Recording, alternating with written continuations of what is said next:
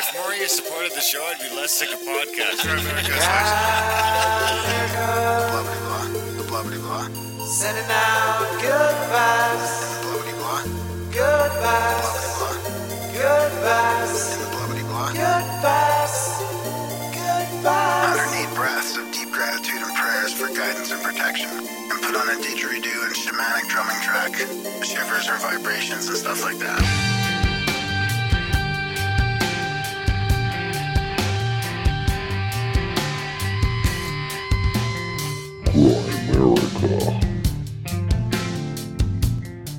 Wherever the moon is placed at the time of the birth of the baby, the starting alphabet of the nakshatra is used to actually name the baby.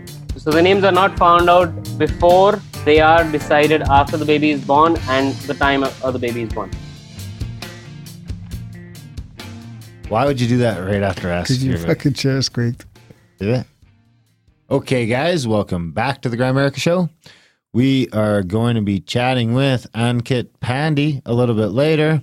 Uh, lovely fellow from India, a Vedic astrologer, among other things. We didn't even spend a ton of time talking about astrology. To be honest, we were kind of all over the map talking about Indian culture in general. And it was one of those shows where you just kind of develop an instant rapport with uh, the guest, and we just ended up having a great time. We did have to stay up late for this one. You're welcome. Uh, we interviewed him on his Independence Day, uh, in his, I believe, 8 or 9 a.m. over there, which was 11 or 12 here. So, you know, we don't mind staying up all night for you guys. You guys, you know, we love you. You support us. Uh, you do all sorts of great stuff like that. We appreciate it. So, uh, yeah. And without further ado, we got. I had one all picked out for you and I spaced on it, but we got Graham Maybe that's a hint. Dunlop. How's it going, buddy? That's Not uh, bad. The run's over. That's It it. runs over. I don't know. yeah. It had something to do with you not believing in something or believing in something too much. Well, they're both probably the same thing. That's right. This this so what we do here, and we're doing a little intro Graham the here. We, we ramble on uh, for a little while, take care of some housekeeping, get some listener emails involved and all that before the show. So you can always skip forward to the interview. There's a timestamp in the show notes. And uh, but just a couple of notes on this. Like I I think this was a great uh, a great interview. I mean, it reminds me of or what I, what it, I think of when I think about this is we were talking a lot about also skepticism and open mindedness about energy systems and all that, and it's because it's such a different culture over there, you know. We talked about even chakras and Tai Chi and past life regressions and um, Jungian archetypes and the tarot. I mean, it was it was uh, it was really cool, really good chat. I'd like to talk to him again one day. Yeah, we should uh, we should definitely have him back on the show. Speaking of people we should have back on the show, um, we should have what's his uh, the uh, the Jindo Yeah, for sure. Justin Yeah, Justin Giefer back Yeah. on and uh, get him to bring us up to speed on all that. yeah. He's been sending uh, doing some more YouTube videos. It's pretty interesting. But yeah, yeah, Ankit, this is a great chat. You guys enjoy it. Absolutely. So what have you been up to? No, not much. You know, just podcasting, reading a book. Well, speaking of reading books, I want a big shout out to Celia from our CE5 group here in Calgary. She made that handbook, and I read the handbook. I narrate it. She's got the first part on YouTube. She's Oh, yeah, gone and she's it. done it a little. Oh, did you? How'd you know? Twitter. She tweeted something Oh. about Graham from Grimerica reading it, so I retweeted So it. I'll put it in the show notes. It's the first part of the CE5 handbook. She's going to put out the second part soon. Yeah. Sweet. Thanks for sharing it. Yeah, it's pretty good. Well done, bud. This is that was your audiobook debut. Now you're on what number three, number four? was it? You're a narrator. Was it? Was it my? Uh, I think. Debut? Yeah, your debut. probably, I don't yeah. know what your. Well, we do this essays and all that in the in the black budget feed as well. Yeah, and you've got some ideas about some books you want to read too. Eh? I was Oh, gonna yeah. do Meditations by Marcus Oh, Aurelius. I was just listening to that today. That's fascinating stuff. the book. Yeah, I was. I I listened to a summary on YouTube about it, oh, a summary. and and it's it was pretty mind blowing how advanced his thinking seemed to be back oh, then. dude, I'm about just I'm about like- halfway through. it. Oh, really? You're just Yeah. reading it now? yeah, and I'm. How long is it? I think it's about six hours. And I don't. I, oh, yeah, that's pretty good. Yeah, and I don't mean to say advanced in that way, but it just it just doesn't feel like back in the Roman times. Like what was it? What was it? What was he? Two thousand years 2,000 ago? years yeah, ago, like it's just 2,000. Well, you got about there's a lot of self-awareness about there, The like, fact he's that the guy who wrote that for all intents and fucking purposes, is God. He can have all the money, all the women. He can have fucking anything he wants. He's the emperor of Rome. Was he Yeah. Hmm. And he still lives by all of these. being nice? he lives by all these doctrines that people like me and you struggle to keep. We guys like us struggle to stay, keep up to his uh, level of level of self discipline and, and awareness. yeah. Yeah. And he's able to do it in this position. And you know what else is interesting about meditations? It was in his will to burn that motherfucker. no. Yeah. What? Why? Yeah. Because it wasn't for anyone else but himself. What? It was it was his writings and his meditations to keep himself grounded and in a good place. So Ugh. his instructions were to burn that book, and the guy who was supposed to burn it was like, "I can't burn this." So now, so now we have the book. Wow. Anyway, there's a bunch of narrations of it out there, so maybe I shouldn't bother.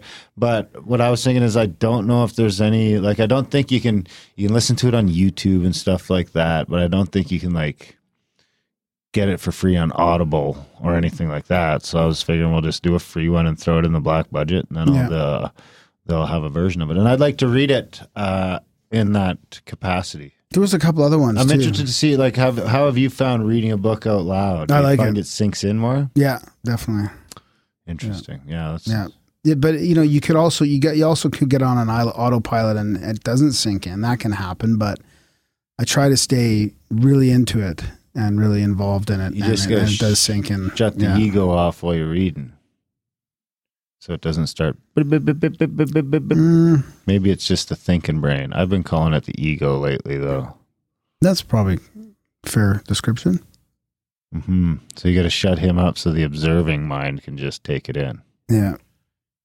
There was some old books from that uh, have the copyright off. You know, I came those, in here. Some of those are good. I came in here the one day and started trying to do one of them, and I got about halfway through, and I was like, "This sucks."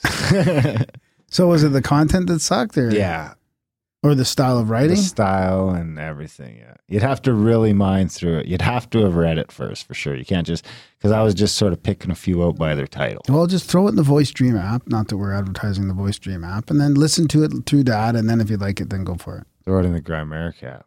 Yeah. Text to speech. Text to speech. Yeah, Do we have that in the Grimerica app? probably not. No. Could we do our own voices in that, and then just so it's like us reading a an electronic document? It's not a bad idea. Stop shaking the table.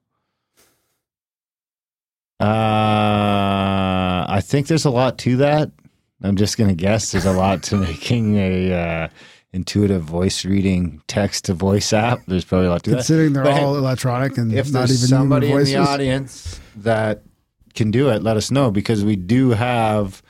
I think we're approaching about a thousand hours, so we probably have more of us talking on the internet than like 99% of the population. So I'd say it's Oh, a real thinking- possibility yeah. that You're deep faking I would it. say Not- I we- would say we're about ten years away from just being able to throw random podcasters into your apps. Maybe five, maybe three. that's interesting. I mean, you, you'd Or think there'd be like, boom, Graham Dunlop's my Siri. you think there'd be a you think there'd be a way to do Wouldn't like that be great? the top two thousand words that would make up for ninety percent of you know what's needed or That would be something, right? fantastic. Wouldn't it be? I would make you my Siri Wouldn't you too, and be? I'd be super rude to you. Can you just read all the words? Probably. How many can there be that we really use in our dialogue? I bet you it's less than. A couple thousand, probably. Hey Siri, how many words are in your vocabulary?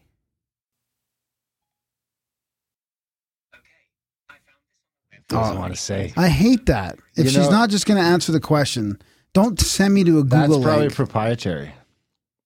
no. You don't think? Well, ask Siri how many is in Alexa's vocabulary. Hey Siri, how many words are in Alexa's vocabulary?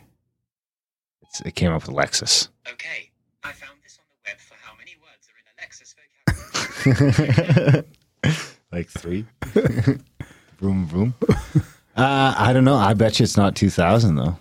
Oh yeah. I bet you it's less. No, it's more than that. More than that? How many words do you think you use? Ten thousand. No, I'm just kidding. I'd say it's less than a hundred. No, dude. What? What? I'm. Say how many words in a normal person's vocabulary. Hey Siri, how many different words does the average person use in a day? One moment. Okay, Oh. I found this on the web for how many different words does the average person use in a day. Check it out. Why can't you just say it? I mean, there's a if you have to click on stuff, Okay, I no this. point in using it. Forty-eight hundred Yeah. words in a month. Yeah, that's about right. Yeah, so you'd have to do like five thousand words probably, or maybe ten thousand at the max. But maybe that's the way to do it. Why haven't Why haven't we done that already? If you got the deep fakes, why can't your favorite narrator just narrate aud- electronic documents for you? Because I mean, I'd have he gonna Stef- get paid? I'd have Stefan Rudnicki do I that thought you for all. say Molyneux. no, I thought alt righty over here was gonna say Molyneux. no, no, no, no. Stefan Rudnicki, he's my favorite, and Scott Brick is good. too, Because but- how's Scott Brick getting paid? well, he, some, yeah, the app the app who's going to put him in there pays him to do all the 5,000 10,000 words. How much are they going to pay him? I So now they- the app they- costs money. How much are you willing? or they to pay do it the for free. They do it for free and they get a they get a percentage of the sales of the narration, you know? Okay. Of, of maybe of, of how people do the Like every what? time somebody download every time somebody puts 0.01%, 'cause yeah got, like you know, of the app. an unlimited amount of podcasters and narrators that are going to be plugged into this thing. Like, uh, should I get paid if someone's using me to read documents? Yeah, if you're Yeah. doing the if you have to narrate 10,000 words to get in there, then you should get paid for something. I mean, maybe that's the startup. Or maybe cost. the app just pays you. Maybe that's the, one app time. startup cost. You know, it's like here's five grand to to, to say ten thousand word? words. No, know? I want a buck a word. a buck a word. There Yeah. you go. Maybe a buck fifty. If there's no royalties after, I want a buck fifty a. The problem is the inf- how do they do the inflection and all that? Like like the the the voice stream's they pretty good. Digitize it. So you, you Yeah, actually, you'd have to digitize. You got to digitize do the it. five thousand words like five different times and all these different and in all these different inflections. You have the question round, the statement round, the excited round, the erotic round, all that. Conventional understanding of sorcery is often folklorish surrounded in mysticism. Throughout the modern Western world, the Who that mainstream media, fast? that Who in the modern Western world talks broadcasts that fast while they're reading something to somebody? The somebody? process of viewing and being influenced by art, an expression of consciousness. Okay, you're gonna is get the a suit. essence of sorcery. Whether complex or So what do you got? What do I have? I don't know. I got a cou- I got a couple quotes that I can read. Quotes? Yeah, favorite quotes from the global, the Octopus of Global Control book that we love so much. From friend of the show, Charlie, Charlie. Robinson. Hey, Charlie Robinson.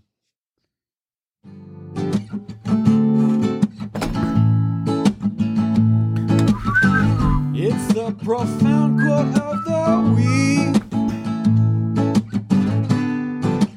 Darren, This can you this guess jingle's it? growing on me. This is my favorite. It's the profound quote of the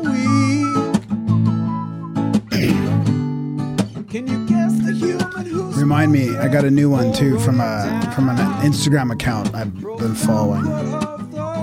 One of these guys I feel like we should have on the show. You know, you know, you get. You ever get that on Twitter? Yeah, you do on Twitter. You're like, Oh, yeah, I just have guy, people yeah. on. Yeah, that's how we got Ankit on. Over the centuries, there have been many stories, some based on loose facts, others based on hearsay, conjecture, speculation, and outright lies, about groups of people who control the world. Some of these are partially accurate, others are wildly hyperbolic, but when it comes to the historical record, nothing comes close to the stereotypical secretive group determining the fate of over 7 billion people.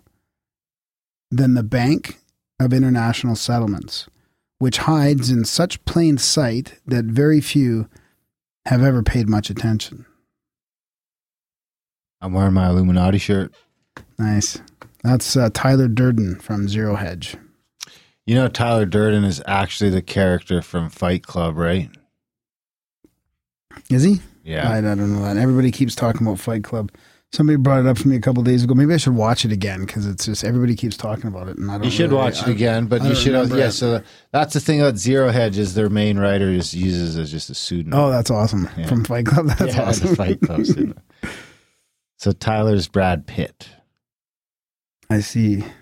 if you remember. Is that all you're doing? Is one quote this week? No. I'm gonna. I was just Oh. telling you. Remind me. I, am getting this quote. Oh, I uh, thought you were talking about a jingle you had on no, Instagram. no. So this is the This from is the breakdown. This is from the? Odd Man Out. Uh, he's he's pretty pretty interesting I don't even know if he's a dude or whatever on on Instagram, but he's always got really cool quotes. They And uh, they always they have always have quotes. Yeah, and he's not. Uh, you know, he doesn't have any.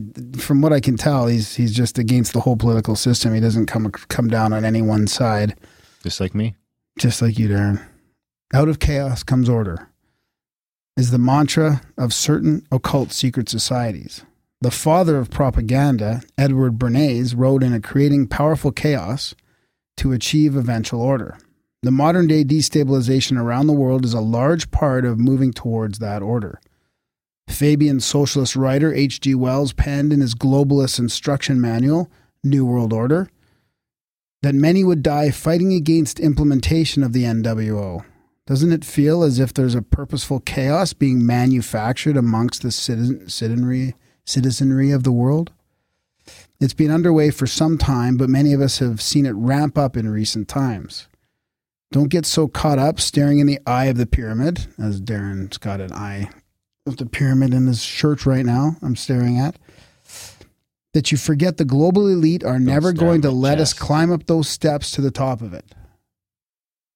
No amount of Joe Rogan's DMT will change the reality that the forces who are funding and influencing this perceived utopian dream have been planning it for decades. And best believe they've got a protocol for every potential scenario. You can astral project your order and a class system, and those who are at the top will never relinquish their wealth and power voluntarily, no matter how cool and esoteric they try and make their new age of Aquarius sound. Odd man out. Interesting.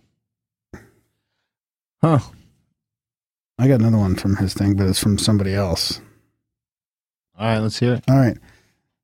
There is a transnational ruling class, a superclass, that agrees on establishing a world government. I mean, we've seen a lot of this in the last couple of weeks, Darren. I mean, this is what's happening. There's a big, big push. Interesting how Let's hear it. I won't get into it. The middle class is targeted for elimination, but most of the world has no middle class. And to fully integrate and internationalize a middle class, one would require industrialization and development in Africa, and certainly places in Asia and Latin America.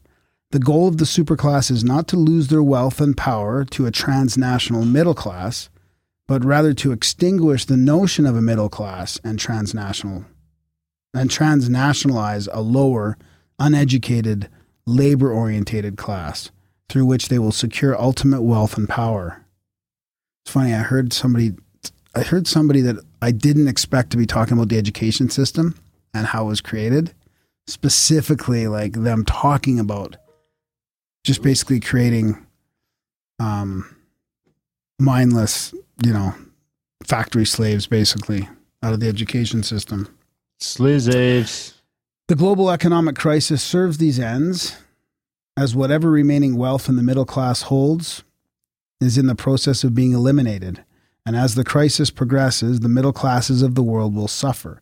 With while a great percentage of lower classes of the world, poverty stricken even prior to the crisis, will suffer the greatest, most probably leading to a massive reduction in population levels, particularly in the underdeveloped or third world states. So he's quoting here Andrew Gavin Marshall. Interesting. Yeah. Uh, if anything, I've unplugged further. Yeah. That's and I good. don't see any return. That's good. I'm just going to keep unplugging and I'm going to keep telling people that they're all fascists and that there's really not much you can do about it. What you can do is work on being a better human. And you know what? If we could reach some sort of critical mass there, then maybe they'd just start doing the right thing automatically. Yep. You know, it could be that simple. It could be just a world of negativity feeding these emotional vampires. Yeah. And that when everyone, you know, just started thinking they had enough and stopped being so scared, everything would sort of work itself out. Because honestly, I don't see another route out of it anyway. So if he's right and they do just have all the power, then we could just bitch about it and wait to die, I guess, miserable. Or we can make the best of it. What was the fellow's name who wrote the book in uh, Auschwitz?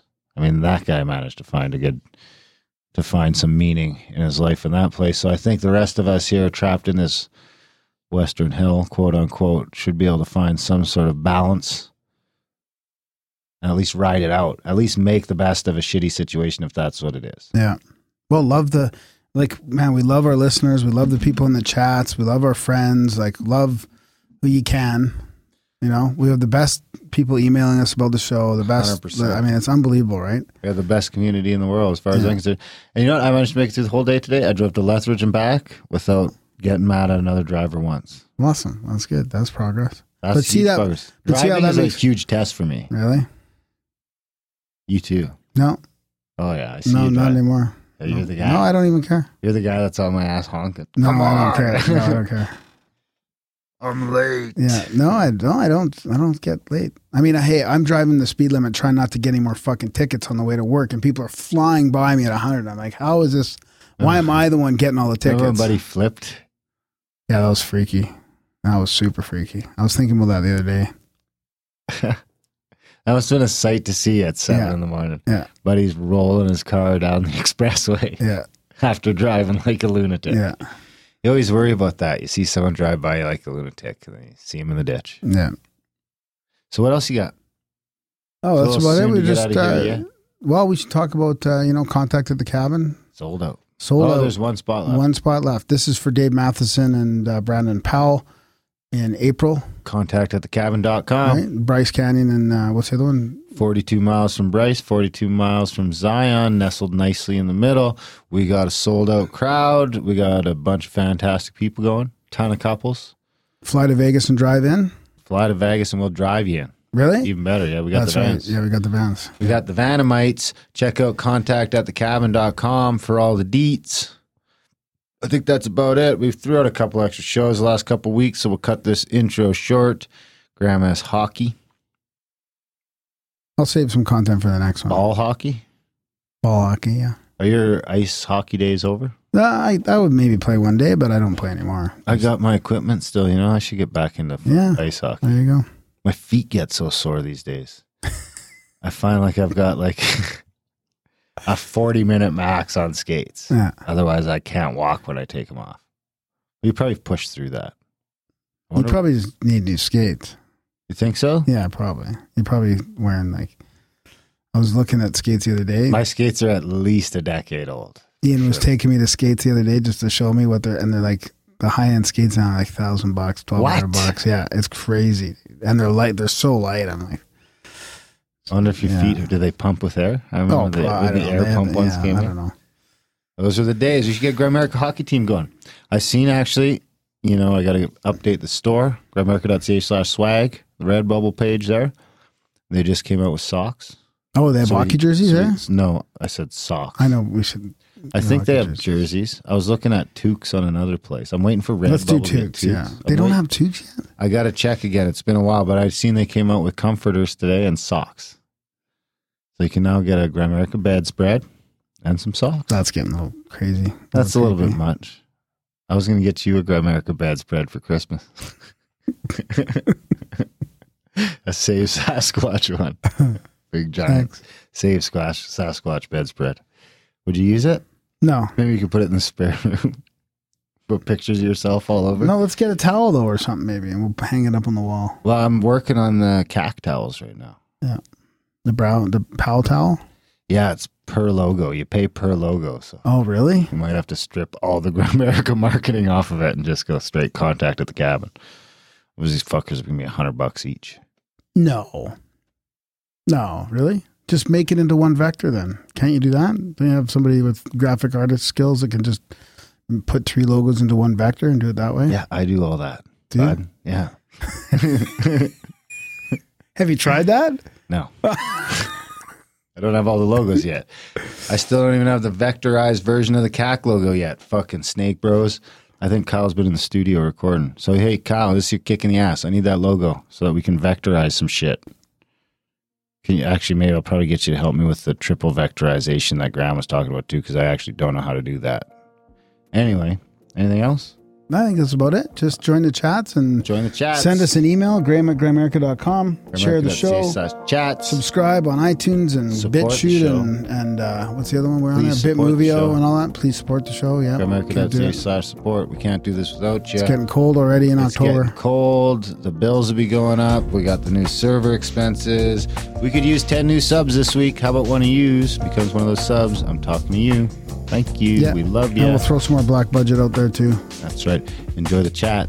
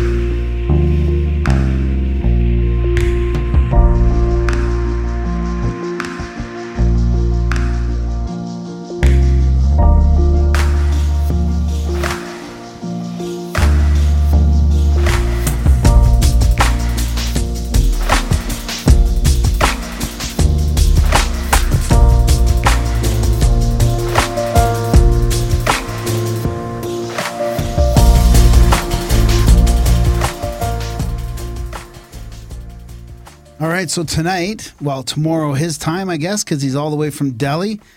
We've got uh, Ankit Pandey with us. He's the he's he's founded a couple startups and he's ran some startups before, but uh, really we're here to talk about his interest in astrology, Vedic astrology, to be specific. He's been into that for about eight to ten years, so we thought we'd have a, a chit chat with him. I think Darren and him are Twitter buddies. I think that's how Darren found him. I can't sure. I remember can't remember who you connected us on Twitter. Someone, uh, somehow we got mentioned in the same tweet, Right. and here we are. The world's fast moving that way Yeah. in, in a lot of regards these days. So thanks for joining us, Ankit. How's it going? Thanks for inviting me over. It's a good day, good sunny day out here. Um, and as we just mentioned, we have our Independence Day also. We have Raksha Bandhan also. So a really good day to do certain things and do good stuff. Nice, nice. Yeah, it's like we were talking a little bit before. We probably have a lot of a lot more things in common that you might think with the stuff we've been talking about on the show and your interest in astrology and and you know these bigger life questions, right? Right. Um, it's so something like an existential existential crisis is something that everybody sort of faces at a certain point of time in their lives. Yep. um, and when you start to ask yourself those questions either you get into a state which is sort of depressing which doesn't give any answers or you start to get into probably a spiritual side uh, of understanding life uh, some of the things which have already been said by different religions and different uh, sects and some others which are probably being written new as uh, new philosophers and new people come across. Um, so while this was on, I'm I'll, I'll just continue from here. While this was on, probably uh, a few years ago, I was I found certain patterns and certain things happening within my own life, certain specific dates, um, and it was just a random coincidence. So when you start observing those, hmm uh, there's probably a placebo at times. There's there's probably something like that you're noticing too much into it. Yep. Uh, but then it happened too frequently to call it a coincidence. We call it And a synch- we call it a synchronicity here in a way. Exactly. So that's when you start diving deeper into it, diving deeper into it. Um, but then because there's so much information available everywhere, it's just slightly overwhelming when you first dive into it. So uh, one needed to give it a structure, and that's when I realized that I need to probably get into a, a proper structured course of Vedic astrology and go ahead and pursue it and see how it actually functions and whether it does to the extent to what these people claim or it doesn't from a scientific perspective. Um, so that's where I'm at. I'm sort of in the middle of researching how Vedic astrology functions um, and also trying to dive deeper into the nuances of it. Uh, by functioning, I mean from a scientific perspective, Yeah, yeah, whether yeah. Did you come out Whether- skeptical at first? Like, did you go into the whole thing skeptical before the synchronicities started happening? Uh, Not exactly. So there's there was obviously a bias. That's why I jumped into it. Um, I would say during my teens, which is around 10, 15 years ago, um, I was a complete atheist. I was a complete. So in India, we do have idol worship. I mean, majority of the Hindus do worship idols and do worship, uh, do go to the temples and all of that. And that was something that I, at a certain point in time, felt very disconnected with as to why we're doing that. It doesn't make any sense hmm because that's how we've all sort of grown over a period of time. Um, but then over a period of time, when certain things start to happen, and then you start to read more or try and experience those things more, um, it's maybe a bias, but then it does. I mean, you do get involved in it, and then you do get seeing those things. Uh, so yeah, uh, there was probably some sort of a bias in the beginning, but I still am at a stage where if it does get proven wrong completely, I'm happy to accept it the way it is Yeah. because I truly do still believe in science and how it functions. Yeah. Uh, but then I do also understand Jyotish to quite an to quite a this thing level. So I do want to understand how. I am still trying to understand how it's. What what made you pick astrology? What what made you pick uh, Vedic astrology to go in instead of maybe something more like occult or like why why that? Um. So see, so so to understand this, one needs to get to the core of things. Um. If you if you observe or if you go to the deeper layers of what Jyotish or what astrology is, it is essentially a mathematical assimilation or a mathematical structure given to all the past karmas that you have um, and how it will sort of proceed. So, whatever happens in your life, um, you could understand it through various means by tarot cards, by coffee cup readings, or by other any anything of that sort. But then, a lot of those are much more artistic, much more Subjective. Um, subjective in some Yeah. sense. But if you if you need a some sort of a, a logical structure behind it, yeah. then Vedic astrology serves that purpose. And ah, okay. coming from a coming from an engineering background coming from a scientific background uh, it made a lot more sense to dive or to uh, get deeper into it also another thing was that probably um, i don't know if you know about it. Um, out here in india we do have lots and lots of jyotishi lots and lots of vedic astrologers. And um, many families who are or I mean i would say a huge number of families who have even the slightest inclination of uh, religion within them or, or a slightest bent of religion within them. Some of the people would still go to people would still go to astrologers and get their janam kundlis and uh, all those things uh, done from the start.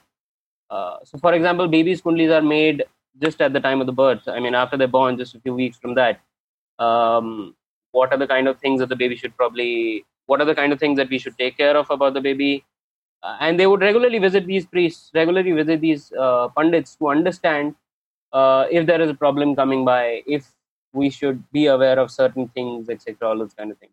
So it's sort of ingrained uh, within the hindu culture in some sense Is that that's how you sorry? Is that sort of like I'm kind of comparing that as to what we what in the West would be kind of like I guess what we're just sort of getting into personality types and stuff like that. Would it be that Probably, sort of yes. same thing? yes yes yes yes yes you probably i, I think there's the 16 uh, Yeah, that's types. right. Yeah, the Jungian Right, right. archetypes and stuff like that. That would sort of be the Indian version of that in in a lot of ways. to a certain extent yes uh, people do then ask these questions about um, how it would happen what will happen and then if there are certain remedies or certain pujas that need to be done uh, and how we can probably overcome these things. But then at the end of the day ultimately uh, every priest or every pandit out here does try and push this forward that it is all about your karma. So if you if you've done something wrong earlier something wrong might happen to you. You can probably just decrease the extent or the level of whatever happens to you but you can't completely overcome that karma unless you've gone through that pain Right, right. Uh, you have a debt to pay. yes you have a debt to pay it's i mean if you look around, everybody is dealing with some struggle in their life. Yeah. Everybody around, everybody. Right?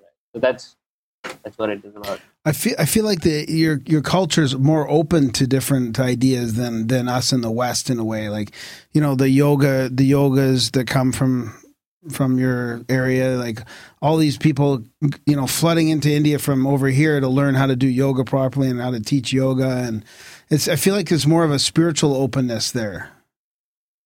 It is uh, because see, if we just go down to history, I mean, I, I can't compare the two because I haven't been there, and Yeah. it's a very um, the comparison is probably not that much.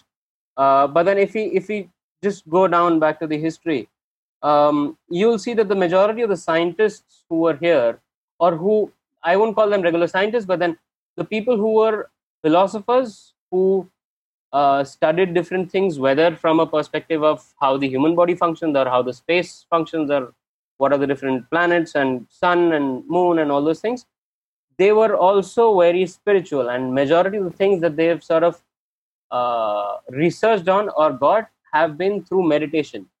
Uh, because this is a question that I get asked a lot, um, a lot number of times that how was probably astrology discovered or how did people find out about it and one of the answers that i sort of give out. And i'm not sure how uh, right or wrong this is but then that's that's the way i sort of see it or that's the way i've sort of understood after reading different texts different things here and there.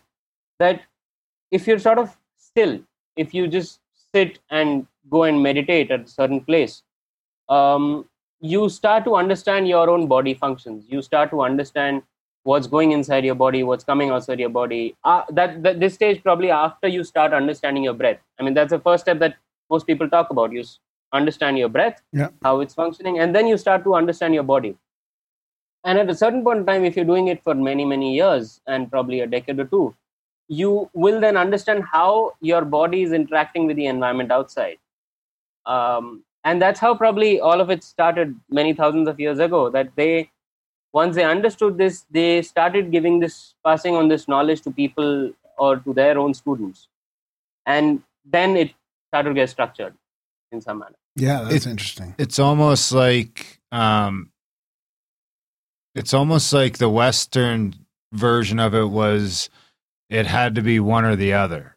There was no way for science and spirituality to really coexist. I mean i think we're just kind of really seeing the renaissance of that here now where spirituality is trying to creep back in in places like you know china india these places have kind of been saying it the whole time. And you know we spent uh, a hundred years saying look at these guys are fucking crazy. And then we're like well fuck you know it turns out i mean it's the same thing that the i mean i'm a i'm a, a native or an indian uh, from here an aboriginal. So i mean my people were doing the same thing a few hundred years ago too you know what i mean? It just seems to be the the new the new uh, The New West. the new west that tried to just really detach from all that and i mean we were just talking about that earlier tonight about how once you start down that path of choosing logic over spirituality or or of almost like logic, trying to explain materialism, yeah really, yeah. materialism trying to explain away the placebo effect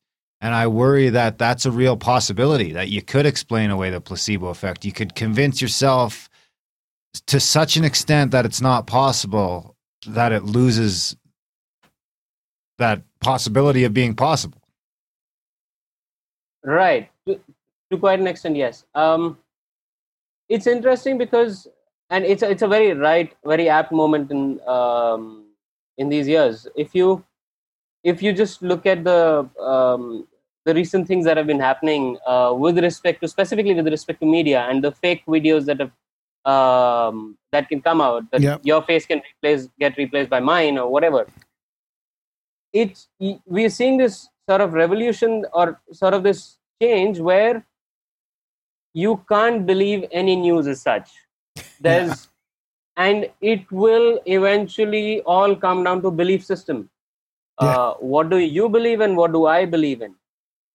And that's that's essentially what we are coming back to over a period of time uh, we've all uh, the, the entire cycle of logic has been there but because there are so many data points available and we've all uh, sort of come to a stage where we're working with data all or on data um, certain people obviously can prove anything by any kind of data and with that it probably just boils down to the belief system what do you believe in Yeah, yeah, I agree. It's and like that's that's that's sort of scary also Oh that's sort yeah. of- Yeah, because when I like I remember this from 10, 12 years 10, 12 years ago when I started listening to, to podcasting and when the internet became when everybody started to really get on the internet.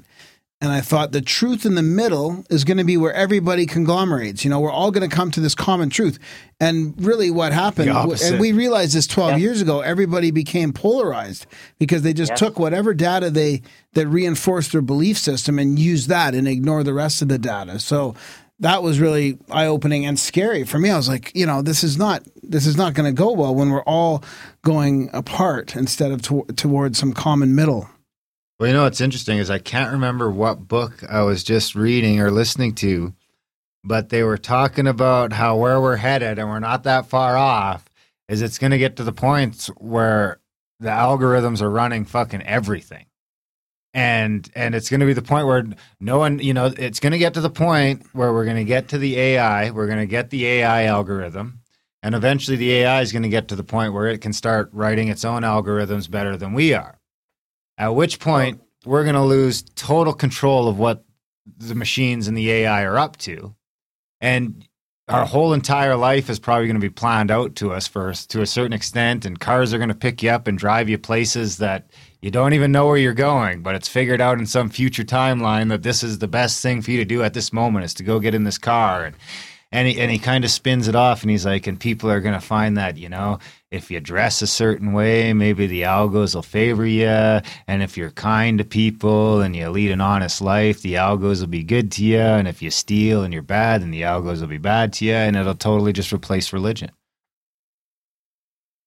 I would still have my doubts with respect to all of it rela- replacing religion as such, um, because um, that that closeness or that binding that religion sort of gives to a lot of people will be very difficult because you can overcome religion only by logic. You can understand it only through logic, and it's very difficult for everybody to become logical. Because as i said we still we still or we're going towards a place where we're again working only on our belief systems where we're probably just heading towards again on our belief systems. And if you're saying that the divide is happening which we're all seeing then it is about belief and belief will always remain ingrained with religion in some sense probably but then it's interesting that you point this out um, that there is a divide on one hand there is a divide but then on the other hand if you and this is what I sort of um, am sort of trying to study in some sense. If you understand the basic concept or basic underlying concept of pretty much all the religions, um, every religion has either the Ten Commandments or five things that you're supposed to do, or ten things that you should be worried that you should be continuing with your life. All of these things um, boil down to a simple fact as to why are these things talked about in a specific manner and what is it that they do within the human body um, which sort of help you out um, so I'll, I'll give a i'll give a very uh, example out here a small example if if you're talking about telling the truth or always saying the truth it in some ways um, affects the chakra out here which is closer to your heart Yeah. if you're talking about not uh, being aggressive or not uh, hurting somebody, it talks about the base chakra, which is the Mooladhara chakra. Um, and with with the understanding of the chakra theory, one can sort of relate all religions to the same base level. And this is where the research on astrology also starts, because that I understand to a certain extent is sort of the codified version of how the chakras are reacting with the universe as such, or how the chakras are reacting with the world as such. Um, it it gives a structure not just to the human bodies, uh, you can apply the same Vedic astrology on a notebook, on a pen, or on a building or any inanimate object also.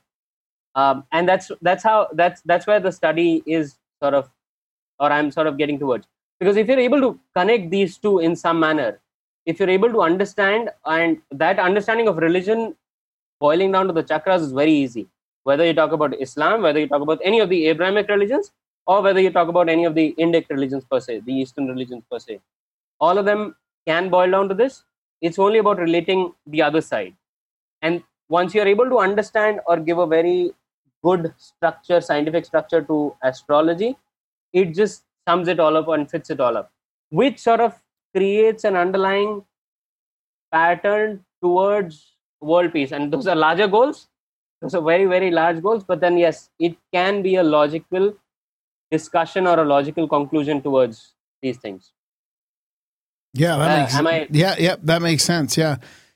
So when you entered into this astrology, like starting to study it with a you know with a, a background of open mindedness, but also some atheism when you were younger, did you was it was it surprising? Were, were the results surprising to you that you thought, okay, there is some some scientific uh, um, structure here, or was it? Are you still in that search for for the for the you know for that uh, that kind of So, yes. fundamental grasping of it?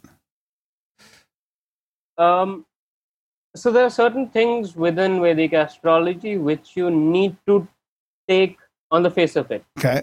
For example, Mars is an aggressive planet, or Moon gives Moon controls the emotions.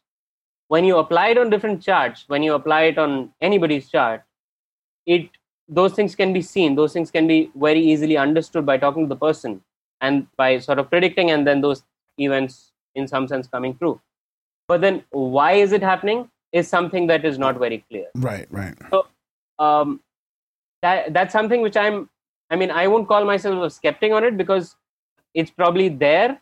Uh, I do see that happening, but then uh, to convince or to actually put it out there in the scientific community, it needs to be understood as Yeah. to why that is Yeah. happening. Why would Venus represent the feminine side of humans?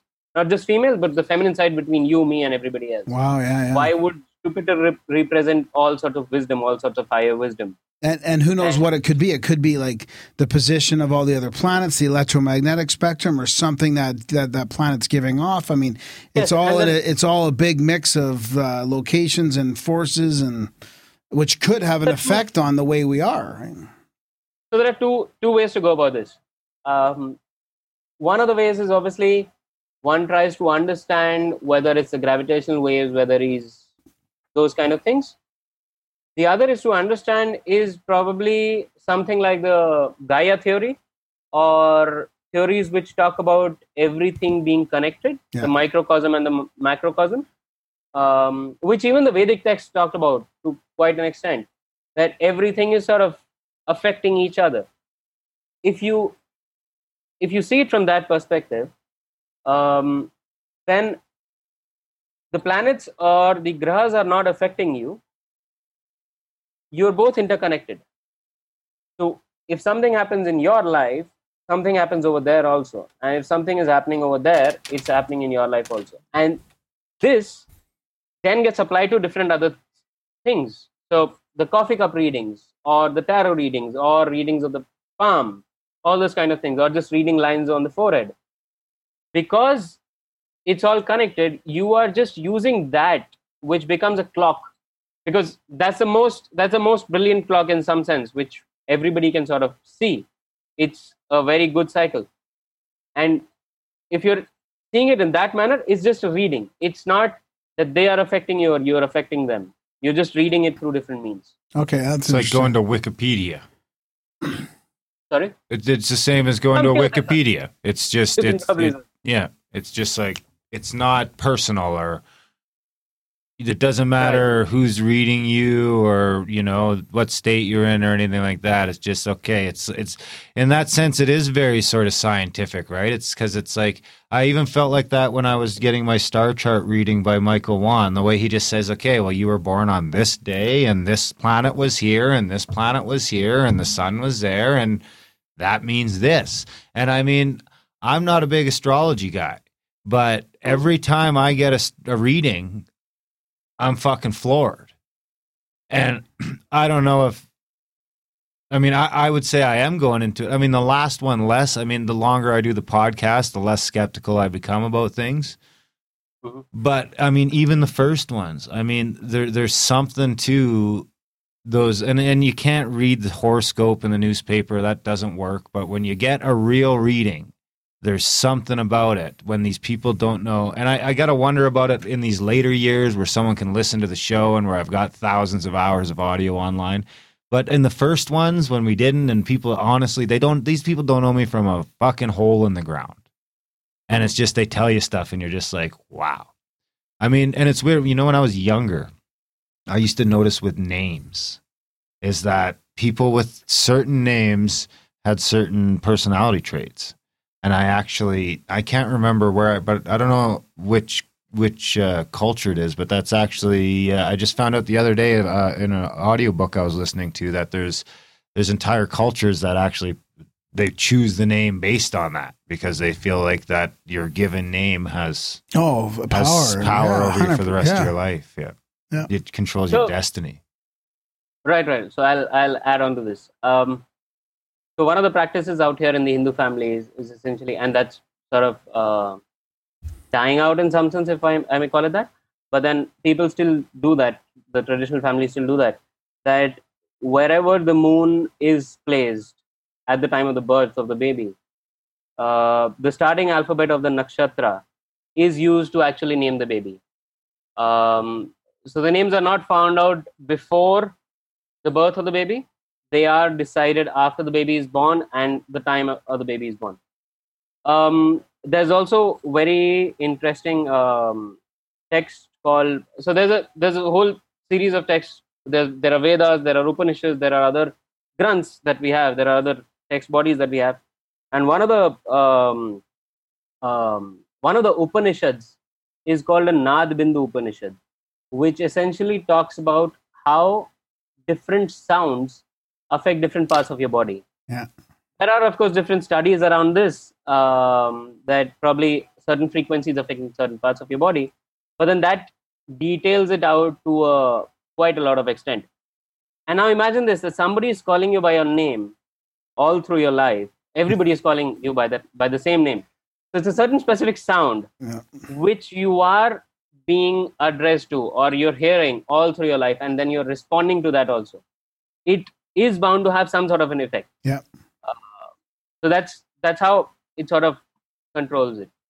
The problem with all of these things is that because all of these texts are written in sanskrit and over the period of past 200 years or so uh, there are not many people who are venturing out into sanskrit. Of course for the past five six years we've seen that resurgence coming out here within india also uh, that people are getting more involved in it and trying to dig out stuff from what was written earlier. Um, but then it's a lot of it has been lost also. So that's that's where we're at. It's it's interesting that you pointed it out with respect to the sound. Yeah, that's interesting because I mean, even in some of the occult and magic practices, like you, you can pronounce, you know, Yeshua or whatever some of these these these deities or these sacred names that have a vibration and a and a, a power to them. You know, you can even do soul resonance things with your own names based on your consciousness or your uh, subconscious or your higher self. Like, um, so yeah, imagine being called a vibration, a, a name with a vibration that doesn't resonate with you, right? And how that affects you over time. right? That was my twenties. What was your name?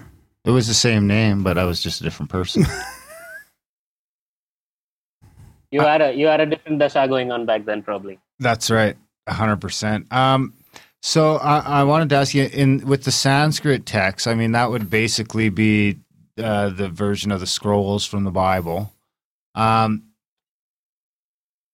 well, there's a lot of complaining about how you know only certain scrolls were included and other ones were squirreled away, and the whole like Catholic Christian message seems to be extremely controlled and convoluted, and you can have this, but you can't have that, and you can decipher it. I think, in my personal experience, but you know, you got to connect some dots. It, with the Sanskrit, do you guys have that same sort of problem in India, or is it all pretty open, or do you feel okay with it? No, no, no. To to to quite large extent, it was sort of similar. Um, we so every village out here within India had a temple, uh, or probably had more than one temple also, and those temples were centers of learning. Now, it initially started off, and probably I'm talking about maybe thousands of years ago. If you go through those things, um, where everybody was sort of included you anybody could come and study and do those kind of things. But over a period of time it sort of when those things became power structures and when those those kind of people sort of started coming into different places in different areas at, at power heads um, you could see a dilution of this particular system and only certain people were allowed. So what happened over a period of time that probably uh, the knowledge was only given to the Brahmins and the lower caste. And that caste system was originally, as I said, was was devised based upon the kind of work that you're doing. You're called an engineer, you're called a YouTuber or whatever, and that's how we named or um, those caste system was earlier prevalent. What it over a period of time translated into or uh, evolved into was that only a certain sect of people will be eligible to get those knowledge, will be eligible to get that particular knowledge. So the Dalits were not probably treated right, uh, and those sort of things happened. But then um, it's it's the battle is still ongoing. Uh, that is still prevalent in some rural areas, but then it it is now much more open. Um, in fact, if I talk about specifically with respect to astrology, um, it wasn't even left to the Brahmins or the upper castes as such. Um, the what used to happen is that these kings, I mean, there were almost around 300, 400 kingdoms all across India, and these kings, most of them had a Vedic astrologer who was a part of the court. Now, these people were the ones who could research, who had the access to knowledge, who had the resources of the king that they could utilize and create or write good structures in Sanskrit, which would help out the later generations also to study and to understand these things. Again, within these communities, what happened is that those traditions were left only to particular families. So, particular families started or had control over those texts and they started ruling it. And that knowledge never came out of that family. Because of this, some traditions or some um, kinds of understanding has already been lost out uh, because the families have died out they've or the generations have found newer ways to work or newer ways to find a living uh, but then lots of interesting astrologers and lots of gurus over here have gone around all over india specifically uh, Sri K.N. Rao, uh, who's my guru as such, gone across all over India, spoken to these different astrologers of different uh, gharanas and different uh, kingdoms as such, and got these texts assimilated together. This has probably happened in the past 30, 40 years or so. And this is specifically with respect to astrology. That the accumulation of knowledge has sort of happened, which is now available to everybody as, such.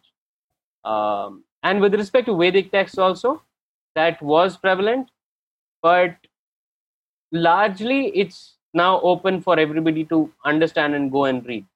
Uh, what is still a problem is that many of these texts, I mean, um, the language has probably evolved over a period of years, right? So, if I if I understand Sanskrit, I can probably read certain parts of Sanskrit. But then, if we go more back in time, then those texts are probably in Sanskrit, in Pali, and in other couple of other languages mixed together. So that understanding of that is probably much more than difficult for lots of people.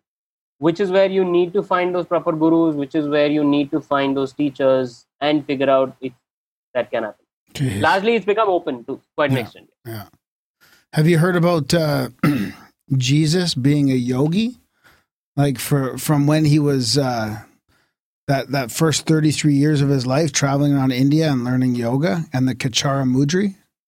I've heard about it, but I I haven't gone deeper into it because, um, I mean, it's a it's a weird thing out here in India that um, I I don't know whether it's right or wrong, but then there's a tendency for the past five six years that everything that happens outside, we've Indians sort of tried getting a taking a credit for it ourselves Yeah. uh, Yeah. that yes, probably India has been the flower pot of doing this or Yeah, doing that. Um, unless it's a proper structured text which was probably written certain centuries ago. I mean, there's if there's no valid proof, then but then again we're in that stage where you can't believe either of these things. Exactly. Yeah. Yeah. I just thought it was an interesting, interesting theory, you know, and they were talking about uh, the Kachara mud, the Khechari mudra, where you can put your tongue up, up the back of your passage, and a lot of the, a lot of these things that are from the Bible, like relating it to just your own spiritual yoga, yogic experience. You know, it's interesting. Then there's, right. There's another very interesting thing now that you mentioned Jesus. Um, and this is again related to the same understanding of chakras in some sense. If you look at all the pictures of any of the gods that are there, whether in Abrahamic religions or in Indic religions, they have a halo. And even if you look at uh, Islamic prophets, I mean, Allah is obviously not create not drawn as such, but any other prophets that have come after that, uh, that they're allowed to draw or certain sects are allowed to draw, um, they've been given a halo as such. Now, if you try and understand what exactly is the halo and why does it exist across all of these, um, it's a very it's a slightly different theory. But then, if you look at any person who's very healthy, or just look at maybe a mother who's um, at the peak of her pregnancy as such you'll you'll see that glow that glow in their face now if you come across people who are doing yoga regularly or who are probably very healthy you'll see that slight glow on their faces also. That essentially is the chakras over here sort of having an increase in energy. Now once you have all the chakras connected and opened up and there are no health issues within your body it all of this sort of brightens up. And it's not like you're throwing off the light completely but then it sort of glows to quite a lot extent it's something like like putting a good very good moisturizer but to a very large extent when that happens that is where you come to a stage which is sort of understanding the gods or understanding the people who are regarded as gods. There's no doubt that probably uh, there's no doubt that maybe Muhammad existed, maybe uh, maybe Jesus Christ existed, Buddha existed, all of these people existed.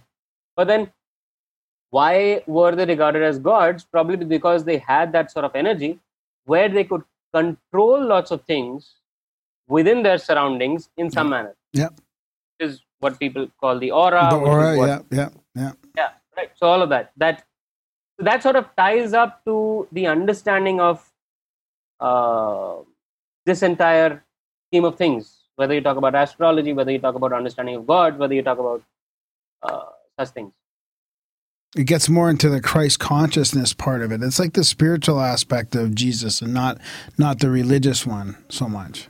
Yeah. probably yes which is probably more accurate. I mean, in a lot of ways, that's where I what I was talking about when I was saying that that whole message sort of seems to have gotten hijacked, and mm-hmm. you know they left certain parts of it out. Like you know, personally, I think that that faith is meant to be in yourself, and you know, there's there's it's more of I don't know. It's hard to say, but it definitely seems to be more along those lines of you know your your your your face should be more in yourself and your humanity than some dude with a beard up in the sky sitting on a cloud and making decisions. It's kind of like instead of for instead of wishing for things to be better, just go be better. Try that right, for a day. Right, right, right, right. Uh, within this, uh, there's also an interesting thought. Um, lots of times, I often get asked the question that is is there like is everything fate? Is everything pre-decided? If you believe in astrology, if you believe or if you understand astrology, is there a difference between the two? And if if there is somebody or something that is controlling us then is there no free will as such? And that's a that's a that's a debate that probably no one can answer. But then um, we were discussing this within ourselves within uh, the groups as such. And we came across this uh, there's quite a decent understanding of how it functions. So if you if you look at people who have a high drive who have a very good motivation to do certain things and who are sort of focused you will see that they're probably working towards that also for quite a while um, their their chakras sort of get aligned and their focus of the entire body and the energy sort of get aligned into a specific mission so whether you talk talk about maybe say people like elon musk who are trying to do those things or other scientists and explorers who are good in their specific fields. On the other hand, if you also look at the yogis who are just trying to do that, who are just trying to create a balance within their bodies as such from the outside, they've also sort of, um, like specifically uh, Swami Vivekanand, he sort of specifically mentioned that um, you could try, once you try and balance yourself with the universe, if you focus on anything, you can make that happen. Now, what's interesting to note here is that, and it's written in one of these uh, one of these uh, books that Ken Rao has already gone. So wait, are, are we talking about manifestation? Sorry, Are we talking about manifestation when you're talking about that? Is if you can get your your Center, your yeah. center to the right place, if you can get, then you can pull things out. Of, you can, you know, pull things out, create your own reality. Uh, I, I I don't know manifestation. I'm not sure of that. Well, manifest like you can you can if you can become one with the universe, you can c- control reality. You can make things yes, happen. Yes, yes, absolutely. And and the way to do it, as I understand, is probably being completely healthy in some sense. Um, and that's that's sort of the thing that religion also teaches. That if you're able to understand your emotions and focus on certain things, uh, or focus on maybe a single thing with that balance, you should be able to do that. Hmm. Now, how does this function is probably, and I'll come back to the fate and free will part over here because it's sort of tied up. It is said that probably you or probably anybody who comes onto this planet is given somewhere around 5 to 10% of free will. They're sort of tied with a string or tied with a rope. They can either go around in circles or do whatever they want within that entire circle they sort of create. Now, but the more you create a healthy lifestyle and have a healthy body and probably do yoga or probably do any of these practices which sort of open up the mind also and give you that that free will sort of increases Wow. because Yeah. what, what you And it even starts to essentially doing is- overlap. yes and what Overlap you because what? what you're essentially doing The is other free wills. what you're essentially doing is that you're increasing different you're increasing the energies of different parts of your chakra and you are then moving your aura or increasing the energy of the aura spreading it out wide if you're able to do that then you will be able to you should be able to convince people to do things with you. You should be able to motivate them also. And you should be able to or you can have that confidence to actually can have that um not confidence but the uh, the focus to do certain things also. And that's when you increase the free will quotient to probably 10 15 20 30% or so which is what they talk about and which is what we've seen people do time and again when they are focused and dedicated on a specific thing That's I'm- I'm really 100%. I mean, I agree 100% that it's like that once if and you, you have to keep that you start to lose you start to lose that influence if you start to lose track of adding value, being of service, putting other people before yourself, which are sort of those same tenets that religion i- exactly is trying to tell you and it's kind of like um, you can grow your your your aura big enough to start you know you can't Well- take someone else's aura over but you can sort of overlap it just enough and you know Okay, but the, but there's the there's the physical part. You're talking about the aura, but there's also the metaphysical part. That means if you're getting all that all your chakras lined and you're creating that aura, you're also connecting to something that could be wherever. Well, that's time and allowing you to space grow, is not yeah. I- time and space is not even relevant. I mean, maybe that energy is going to whatever in the universe needs to come back to you. and it's that's resonating. That's why the high level people are the people that I think you know in our society they they probably come out as successful entrepreneurs in a lot of sense, and um, you know and uh, you know they get painted with this thing that all rich people are evil.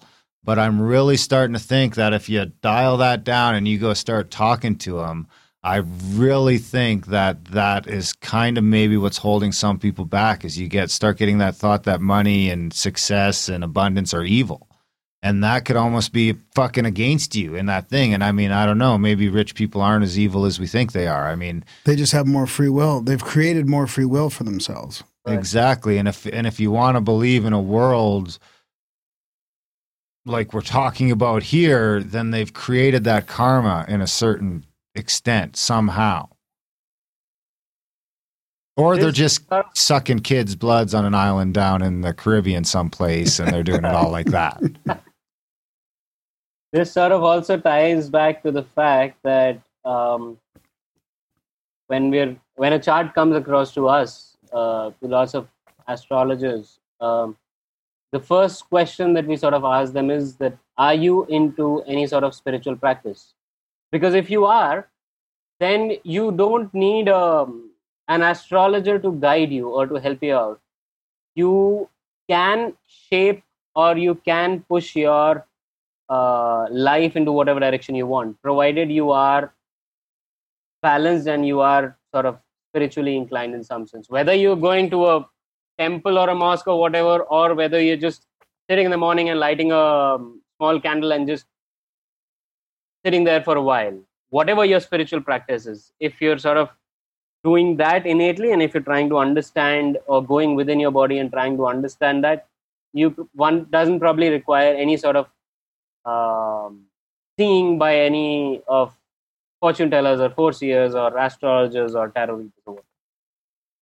But would it help to to release your chakras, increase your chakras? Like, what kind of practice would you recommend to to reach more of a awareness or more of a a flow between your chakras? Like, is that where you get into the pranic pranic healing and that type of thing to cleanse that? I right. So, so I would recommend any sort of traditional yoga. There's or any sort of traditional practice that comes not maybe not just not just maybe yoga, but maybe uh, maybe doing something like a tai chi, right? Which is essentially understanding the energy flow within your body. But the the thing with all of this is that it's very difficult to find authentic and traditional things.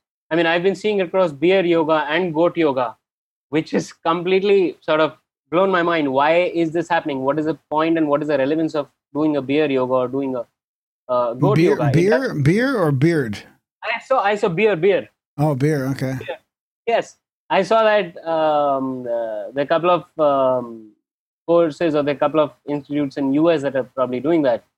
You you do one pranayam and one this thing, and you can take a sip of beer, and then by the end of it, you're sort of very high and zoned out. Well, at Uh, least Well, you, you could do that with the cannabis, Hey, I think, is any- a better use. anything to get people on the mat. A- Anything to get people on the mat. Listen, I the guy that doesn't go on the mat. I used. I mean, you used to glow so well. Yeah, I know. I got to get that glow you- back. I know. So, what's a traditional yoga then?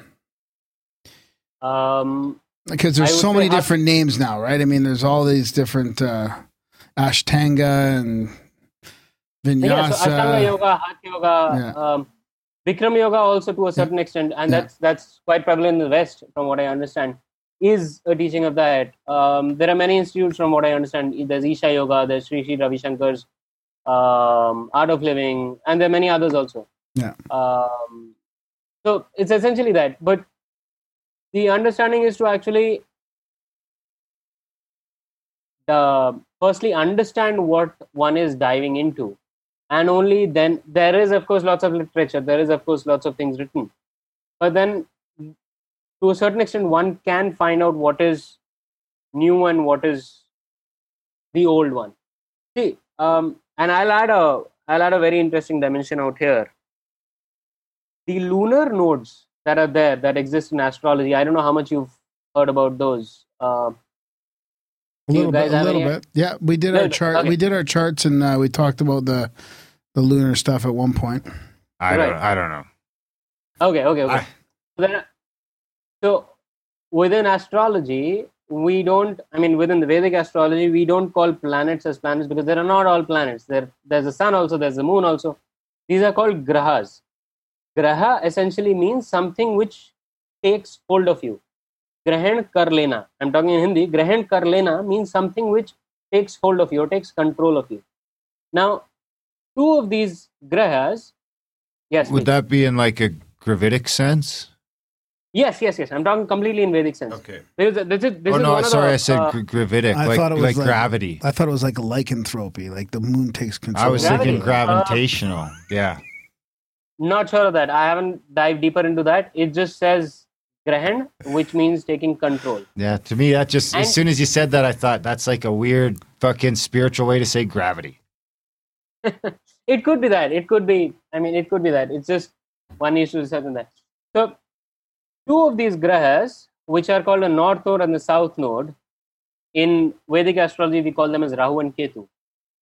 Rahu is essentially something that is very new. That is, it's it's something like when you're walking down a road and there's lots of fog. You don't know what will happen, but you're constantly that that thirst and that hunger for finding out something new always exists within you. So you're constantly walking. There are times good things that you encounter. There are times when there are bad things that you encounter, and that is where most of the energies of people, wherever the Rahu is placed, wherever North Node is placed, go within their lifetime. Ketu is something which is the past summation of all the lifetimes that you've had, all the experiences that you've been through, all the things that you've done in your previous lives, and that's why you're sort of detached from all of those things. Now, the entire life cycle sort of revolves between these two things what you're supposed to do, what you want to do, and falling back on the experiences that you've done to counter or to play well with those things that are happening ahead of you. Now, within the world that we're in, because technology is moving so fast and everything is happening so fast, you will we we constantly keep on encountering newer problems. Those solutions to the newer problems, obviously, one way of finding the solution is to figuring out from what we've seen in other areas. But the other way is also trying to go deeper down behind. Because as I say, w- the stronger the roots are, the higher the tree will grow and the wide, more wide it will be, right? So if we're able to understand the roots, we'll be able to understand what lies ahead, or probably not what lies ahead, but maybe face it with much more easier understanding. What if you? Cl- so are you, are you clearing your karma? Like you're are you clearing or or cleansing your karma when you go back to strengthen those Uh, roots? You Like not are you are you de- are you dealing with your karma, past but- karma? No? not exactly dealing with your past karma, but taking experiences and understanding from that as to how to face what is happening in the front.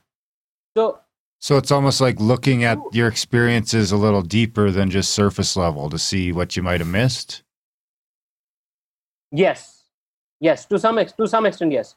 But then um, more to techniques like maybe past life regression, maybe things where you can understand that, and maybe understanding the chart from a perspective of what is the karma that I'm supposed to deal with. And if one does not want to go near all those things, then maybe doing or taking a yogic route and taking a traditional yogic route, which helps in countering the um, the problems that one is facing in today's life. It's a simple example. The, the too many, there's too much information, there's too much confusion in the head. You sit down to meditate for an hour every day or just 15 minutes every day, and it sort of eases the tension. This sort of balance holds true across facets of all the, across all facets of life in some sense. So whether you dive deeper into the knowledge, or whether you do it from a physical perspective, or whether you do from an exercise perspective, or these hypnotic or um, past life regression techniques of all of those. And What- that, that, that, What about I picked uh, it up because primarily yoga. Yeah. what about entheogens? Sorry. What about entheogens or plant medicines? Anything anything like that that goes along with the the Indian traditions? It. So you're talking specifically with respect to Ayurveda. If Uh, just like And- psychedelics. psychedelics um so yes um they've talked about specific things so i was uh going through this like one of my friends was talking about this earlier about how alcohol has been written about. Um people do talk about cannabis also as a healing medium and all of those things. And that the western medicine is also sort of now seen over a period of past 15 20 30 years or so. That is helping in a lot of ways. Um, but then, as I understand, one of the things of understanding this is that we can use it for recreational purposes because cannabis sort of gives a gives a wide high over here, whereas alcohol does it at the bottom of the body.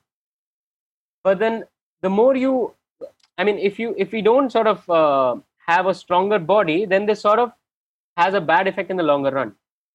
Um, however, all of these things, whichever the nature is sort of provided, are obviously helpful within specific places when it is required for specific diseases or for healing purposes or whatever. Um, they've been written about quite extensively in various texts. I am not an expert in those, but then yes, I know for a fact that they've been written about for quite a while. In fact, um, cannabis is sort of um, like in India, if you crush the leaves and you then make a paste out of it, it's called bhang. Now, bhang out here, um, do you know what a chutney is? It's like, is something ha- like a like hash, isn't it? No. No, hash is hash is completely different, right? Oh, okay, But- okay. So I'm talking about a separate, completely separate thing. Like um, you Ch- have chips with sauce. Chutney. And- Oh, like uh, kind of like hummus, sort of. Yes. So something like a sauce, something like a mayonnaise or something of that sort. Out here in states like Himachal Pradesh and a couple of other North Indian states, which are near to the uh, hilly areas, they create bhang chutney also. Bhang chutney is essentially cannabis chutney made out of cannabis, which you can eat with your regular food. It has very less. It is very less in quantity, uh, but then that's that acts as a healing mechanism for certain things. Majority of the food that is prevalent in India, uh, or that was prevalent in India, now it's been distorted and it's been mixed and mashed to quite an extent. But majority of the food that was there was suited as per what the climatic conditions required and what sort of job the people are doing and what was good for them, beneficial for from a spiritual perspective. So bhang chutney was probably one of those which was helpful within those regions. of course, from a from a perspective of uh, uh, entertainment and that hallucinogens were used and they're still used uh, in our festival called Holi, which happens everywhere every time around March or so. The color of uh, the festival of colors, which you might have Yeah, I've heard of that. So right. So Holi is a play. Holi is a time when you sort of when almost everybody has a drink of bhang, um, and they sort of get high and stoned and all of that. So yeah, Hmm. that exists. That exists. It does give a wide vision. It's good for opening up. From what I understand, it's good for opening up your thoughts and perceptions for a certain period of time. But then in the longer run, one can lose sense of reality. To actually tie down all the threads and then be grounded um, one needs to have some sort of controlled usage in some sense. Yeah, that makes sense. Yeah. Everything in moderation, you know. Hmm. Even moderation. Yeah. Um, anything else we should get to before we start to wrap up? Um. No, I think I think I mean we could we could talk about lots of other things, but then um, I understand it's been a five-hour this thing for you. I could probably go on and on about astrology and the deeper understanding of it, and probably uh, making people understand astrology also. But then uh, I Well- understand the time that you spend on this is Well, this has been great. I mean, we'll have to do this again. This Yeah, has been should, been yeah. fantastic so far. Before we wrap up, where can our listeners track you down? Uh, Twitter is the best medium. I Twitter- would say Twitter is yes yes. Okay, we'll put your what's your what's your at? Ankit Pandey, A N K I T P A N D E Y. Okay, we'll make sure we put that in the show notes. Yeah, we should do this again for sure. It's been a great it's been a fun fun chat. Yeah, this was uh, kind of came out of left field, but it's been fantastic. And I think uh, actually we were talking before the show. We've never had someone on from India before, which is weird. You know, we've been doing the show six or seven years. We talk about this kind of stuff, and it's the first time. So, you know, we'd love to we'd love to keep in touch and and talk about this a little bit more. I mean, I mean, we could spend hours just talking about about uh, cultural differences, and you know, we could go down so many different avenues with this. It's been fantastic. Yeah, it overlaps with so much of the stuff we talk about. We were just talking about meditation earlier on tonight and and, Right. and the chakras and oh, and manifesting. I mean, it's it's all so uh, so familiar too. Um, What was I going to say about? Uh, I can't remember now. I can't remember. The now. chat room are asking when your book's coming out. When my book is coming out, probably a couple of years, maybe. Perfect. Uh, nice. Oh, that's what I was going to say. What time is it there for you now? It's ten o'clock in the morning. Okay, because we sometimes we're in here on the weekend, so we could do another late one uh, on a Saturday, like Sunday for you or Saturday for you. So, you know, I am up for Yeah. it. Yes, yes. yeah, Yeah, it's been great, and we've seen the sun shining, so we got a little more proof that the Earth is probably round. Round. Life is good. Right on. Well, thanks for coming on the show, Ankit, and uh, and joining us on your holiday. And I'll see Thank you you. on the Twitter, and, and come back anytime. This has been fantastic. We'll do that. Thank you. All right, Thanks buddy. a lot for inviting. okay, Bye bye. Thanks. Take care. bye. And that was our chat with Ankit Pandey. What'd you think, buddy? Yeah, it was really fun. Yeah. It was kind of one of those ones. I got to say, it's like one of those days where I get up in the morning and I'm like dreading it. And you know what? It's not that I don't like podcasting. It's just that when you wake up and you're tired and it's six in the morning and you're getting ready for work and you're thinking, geez, I got a podcast from four o'clock till 11 o'clock after this. It's a little disheartening, but then I get in here and the time And flies three by great- three great great, conversations and, you know, And there's overlapping points, like I was mentioning about the meditation and the manifestation, the chakras. Like that gives us a whole new perspective on what, we've been talking Oh about. yeah, right? like some of the stuff he was talking about free will part. manifestation is is fit perfectly into into where I'm at right But now. But I've never thought about it as far as like increasing the free will aspect. But that's a really unique way to look at it. That is an interesting way to look at it. If you look at that free will as being sort of your control, I mean, and it all kind of tie, ties into some of what Peterson talks about about how God being the subconscious, and you know Napoleon Hill talks about that's how you manipulate the universe is getting your conscious thoughts into your subconscious somehow. And maybe that that's the way they do it. And that's the way they do it. the chakras, I mean, and everything. I'm just- finding seems to be like that's the way you do it Yeah. here. So uh, interesting. like another another brick in the wall. Meditation, you know, really. Like almost every show we talk about now, that comes back to this meditation. But at the very least, it comes down to not being an asshole.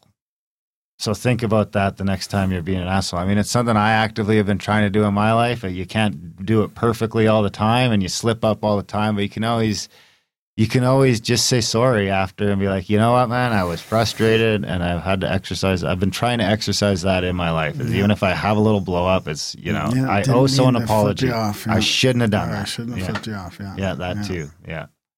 So, uh, yeah, we'll leave it at that. Big thanks to Ankit for coming on the show. Check out all his Twitters. Uh, big thanks to you guys for listening, and a huge thanks to the few of you that choose to support the hundreds of you that choose to support the show. Let's change that from hundreds to thousands by heading over to grimerica.ca slash support today. Sign up for monthly on the Patreon, the Skype, the PayPal.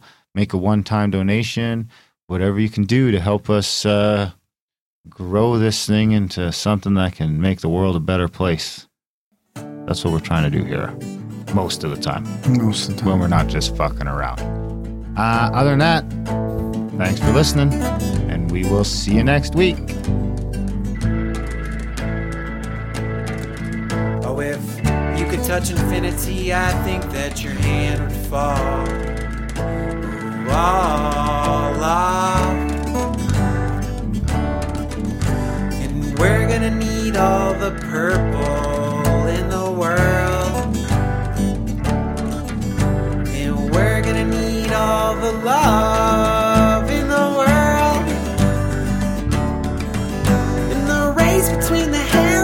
hare and the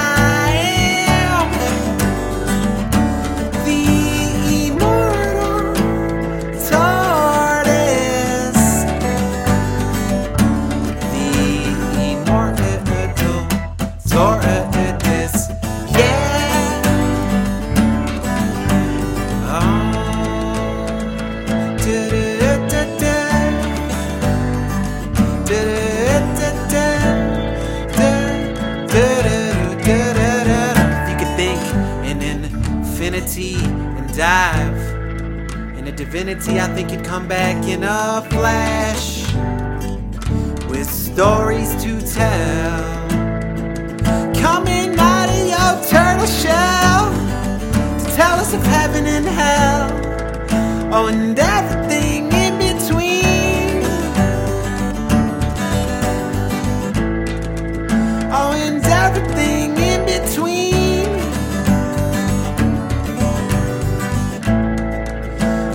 And everything in between.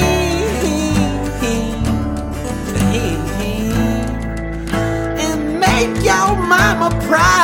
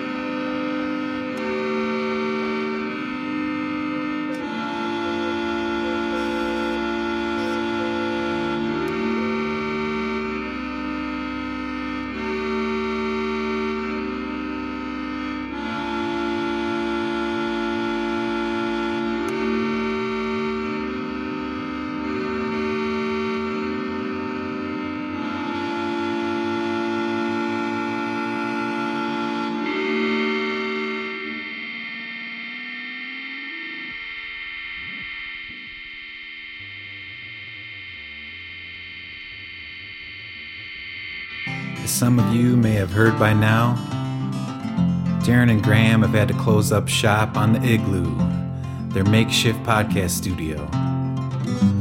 But don't cry now. It's time for you to subscribe now. It hurts so bad to say goodbye to the Igloo. Many excellent interviews were had in the Igloo. But Darren and Graham pulled themselves up by their bootstraps.